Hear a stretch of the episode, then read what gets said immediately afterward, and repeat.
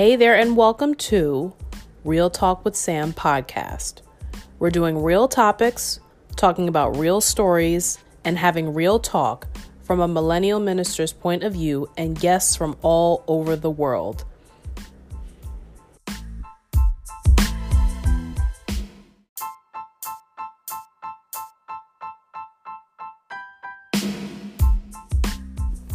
Hello, once again. Welcome back, everyone. Thank you so much for the support about our current um, episode series. We are talking, we are continuing to talk about anxiety in a series we like to call Anxiety Anonymous. And in this episode, we're going to dive a little bit deeper into some of the things we talked about last week, but we're going to shift a little bit and talk specifically about relationships because let's be honest, relationships are not easy. Any kind of relationship is not easy. Why? Because it takes work, it takes maintenance, it takes sometimes you having to stop and really analyze where you where you are and where the other person is and what, you know, miscommunications or you know changes that have been made. There are so many things associated with relationships. And if you are not accustomed to being in a functional relationship and you are making a shift to going from dysfunctional to functional guess what? It's going to take work. It's going to take you learning. It's going to take a lot of steps. But i guarantee you there is a way to conduct yourself. There is a way to have successful relationships. There's thankfully a lot of people coming out with tools and resources and just a lot of things that are helpful in that area. But on the show, we're just going to dive into it a little bit. Um, I just wanted to touch on a couple of things. This is not going to be a long episode. Anxiety circling around relationships is a common thing and it could be for a lot of different reasons. One of the main ones is when one person wants the relationship to be successful, or even if there's a mutual understanding that we're aiming for success here, and then they go on to defining what success looks like for them. And they go about, you know, doing whatever work is necessary to ensure that that uh, relationship is successful. That's one reason why there's anxiety around relationships. Another reason why there why there tends to be anxiety around relationships is when there's conflict. And let's let's be honest, conflict is going to ar- arise. It's going to arise. And it is not a sign that when you know when you experience disagreements that is a healthy part of a relationship i don't want you y'all to go around here be like oh we always argue and we always disagree and we always seem to have pro-. no more than likely it it's goes back to how well you are communicating with the other person and whether or not you are listening to the other person and when I say listening, I don't mean hearing. As most of you may know or may not know, there is a difference between listening and hearing. And in most relationships, and the reason why a lot of the relationships nowadays, I'm talking about romantic relationships, family relationships, friendships, the reason why they fail, the reason why they go down the tubes is because of miscommunications things that were not communicated clearly, things that were not said verbally, so that both parties have an understanding of what is going on. It because a lot of people think that um, nonverbal cues are sufficient communication, and it's not always sufficient amount of communication. It's just not. Even if you think you know the other person well, let's just create a rule of let, let's create a rule right now, right here on the show. We're going to make a rule for us, for all of us, okay? And I want y'all to write this down somewhere, whether it's on your phone, whether it's on a, a, a sticky a sticky note, whatever it may be. I want y'all to literally write this down. Let's say, even in the event that you feel you know the person like the back of your hand, you don't know what the person is going through unless they've communicated that to you. But here's the rule Your rule for communication is if you are if, if you are attempting to communicate with the other person, the other party involved in said relationship, nonverbal cues. If you are attempting to communicate nonverbal cues, body language, and they are not picking up on the hints that you're dropping, and they are not picking up on the cues that you are trying to communicate to them, open your mouth and tell them what's going on. Verbalize what you're trying to say, even if you even if it takes you a minute. Even if you don't know the words to say and you have to write it down first. Do something. Make that effort to verbally communicate to the other person what you need to tell them. Because I promise you, you will probably save yourself a whole lot of headache, a whole lot of heartache, and a whole lot of arguments by simply making the effort to communicate to the other person in the best possible way what is what so y'all can find a way to address whatever it is that needs to be addressed. All right, so again, if the person is not understanding your nonverbal cues, body language, make the best effort to verbally communicate what's what. That is the rule, plain and simple. So, going back to what can cause or trigger anxiety around a relationship, and this is a very common thing as well. And I'm specifically talking about romantic relationships, whether you're dating, courting, engaged, married, even, um, or you're just friends, or if you're having one of those it's complicated sort of situationships, which I don't recommend getting in, into, but I'll talk about that on another episode. That that's a whole that's a whole conversation right there. But um, what whatever relationship you find yourself in is in the context of romantic relationships. A lot of the reason why there's anxiety around a relationship kind of goes into the first point that I made um, about you wanting the relationship being a success is because the person doesn't want to go through the same hurt or just hurt period that they went through in a previous relationship with somebody else. They're afraid of running into the same person just with a different face. And oftentimes, if you haven't yet learned how to um, select the right person for you in the uh, in the sense of um, personality and in the sense of uh, what they already are achieving, what what their purpose is, whether or not they know their purpose, you have to have a certain standard for yourself. And it when you decide to date somebody, you it's really not in your best interest to just be formulating your qualifications and just be formulating your standards. You have to already have them set in stone so that you avoid compromising or settling for something less than what you what that standard that you've set for yourself. And let's be honest, ladies, be honest, a lot of us have done it at least once or twice. Why? Because the guy was cute, had a nice smile, hair was on point, had money in his pocket, spoiled us, and everything else. They seemed to have it all on the outside. But after time went by, that mask started to drop and you saw the real him. And then you were like, uh oh. But see, after your heart gets invested and after your emotions get invested into this person, now you feel stuck.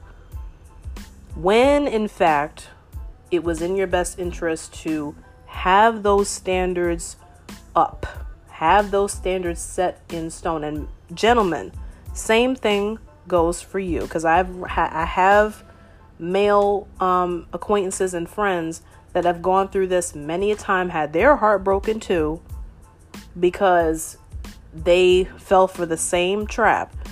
Girl was fine, dime piece, hair was on point, natural hair, natural everything, thick and all. Well, I'm not saying that all men like thick women, but but I'm just saying like they were thick or they were thin or whatever your preference is.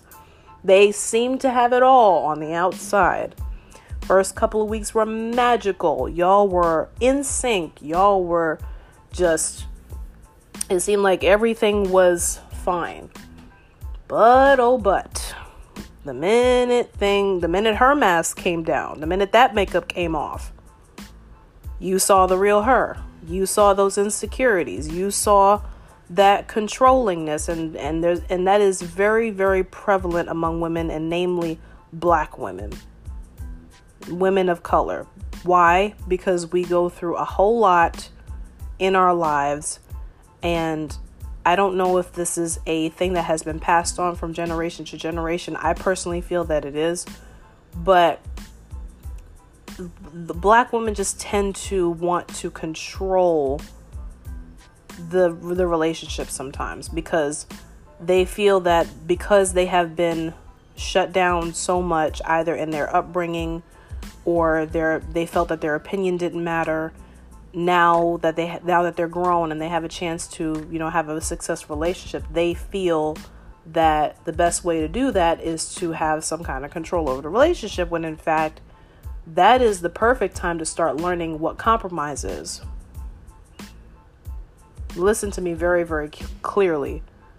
All women are not controlling but depending but i want you to take time to invest and ask questions about their upbringing. Not not going into like the therapist's office couch. I'm not talking about that. But take an interest in how she grew up because that will tell you a lot about what she has been exposed to. And ladies the same thing with with men that you're dating.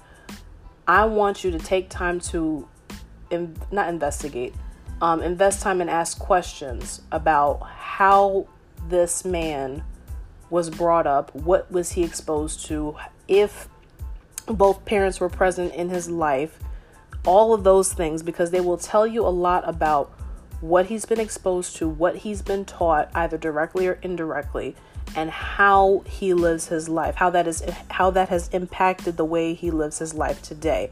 Because you will find that a lot of things a lot of the qualities that the person has, a lot of the behaviors that they have stem from those things.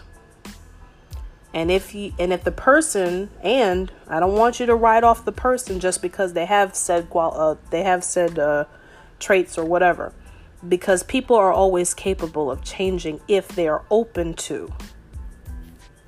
People are always capable of changing, of growing, of elevating, especially if they are Christian. If they are truly in Christ, if they are truly, if they got that relationship with God, if anything, if they got that intact, then they are capable of changing. They are capable of coming up. So don't write off somebody just because they are not starting out the way that you feel that they should. Yes, if they already got their thing, if they already got their ish together, then yes, I encourage you to move forward. But if they just they if they need that little bit of a kick in the butt, and if you after looking at your interview, after looking at that interview record, if everything else is lining up, but this is just that one thing and and they have already said that they are willing and ready to grow in that area and they have expressed that to you, then that relationship has a chance. Don't write it off wait it out and see how that person whether the person keeps their word or not. Then you can make your determination from there. That's my personal advice. Okay? But my point is um, the point that i was originally making was there's anxiety around relationships because people don't want to get hurt again. And that is a very legitimate reason because hurt does not feel good Betrayal does not feel good. Cheating does not feel good. Lying does not feel good. None of those things feel good. None of those things like a lot of those things will damage a person and damage the uh, damage the ability for the person to be able to be open and trusting to somebody else. Doesn't have anything to do with the person, it has to do with past experience. So these are the three things that can really cause anxiety around a relationship. Um, but what I do want to tell you, and what I do want to encourage you with, is even with these common triggers even with these things that can very well cause anxiety, can very well cause conflict, and can very well cause, you know, things to go left very quickly. I want to encourage you that there is hope for a successful and peaceful relationship. You could still be a relate a model relationship in the sense of what a relationship is supposed to look like in a Christian context. Simply by following the word of God when it comes to relationships. God says a lot about relationships in the Bible. You just have to really read it and understand it and really apply it to your current situation. And you will see that there's a lot of similarities between the people in the Bible that that is written that is written and your current relationship. It's just different. really, when you break it all down, it's just a different location and a different person and a different name. Okay? So, that's why I always encourage you to make sure you read your Bible. And and if there's specific things that you need knowledge and wisdom and understanding of, either use a concordance or Google search it. There's there's an online concordance as a matter of fact. There's resources out there. I promise you. You will find a lot of information and a lot of uh, of um, resources about relationships in a Christian context. And it one of the main things is it all boils down to communication. It all boils down to y'all being on one accord and y'all not being and y'all being equally yoked. Because that's another thing that's that's a very big problem. And a lot of the times people become unequally yoked because of the lack of standards. And your standards should be God's standards that he's already set for you through his word you don't have to go and research and do a whole bunch of other other stuff and you know, follow relationship experts just to find out what, you know, what your standards should look like because it's right there in the word of God. Now, if you want to do that and if this person is is uh, is a Christian couple, then that's fine because you can use discernment to figure out whether or not they are truly following the word of God anyway. But go to the source is my point. Go to the source, specifically scriptures on relationships. Look and see what God says about you look and see what God says about the uh, uh, the person of the opposite sex and see what and you will find what you are to look for. A very good place to start, ladies, Proverbs 31 chap uh, um, Proverbs chapter 31 verses 10 through 31. It's going to tell you what um, attributes you can aim for if you don't already have them. And it's also going to tell you what um, what what the man should do. There's a few other scriptures as well. Um, I'm probably going to go into that in the next episode. But my point is that's a good place to start. Uh, Ephesians is also another place uh, to start. I forget the scripture exactly, but I believe it's Ephesians 4 verses 5 and 6, something like that. But my point is, Ephesians is a good way to start too, as far as learning what attributes to look for in a man. First Corinthians is also another good book um, to look at as far as that goes. There's a lot of different scriptures. I'm just naming books at this point. But my point is go to the source, go to the word of God to get a get an understanding of what the standards are and should be in your own life and you will weed out a lot of people and weed out a lot of people that are trying to un- be unequally yoked and trying to be attached to you that really should not be there in the first place. Okay?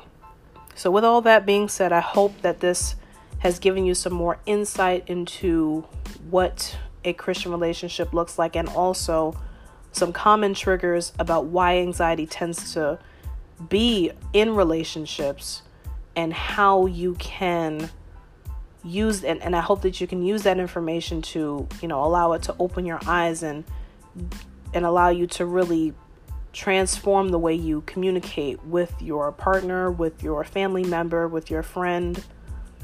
And so that you can have, even in the midst of a um, ever changing world, in the sense of, you know, all this chaos we have going on, that your household, your the place that you are in control of, the place that you have say so about how it's going to go down.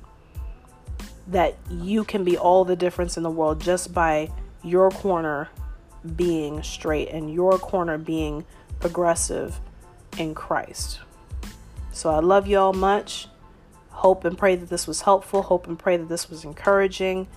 And I will talk to you again next time.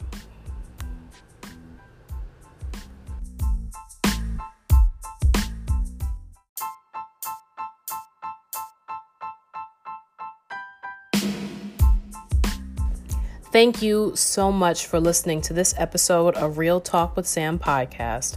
I hope that you enjoyed it, and I definitely hope you got something out of it.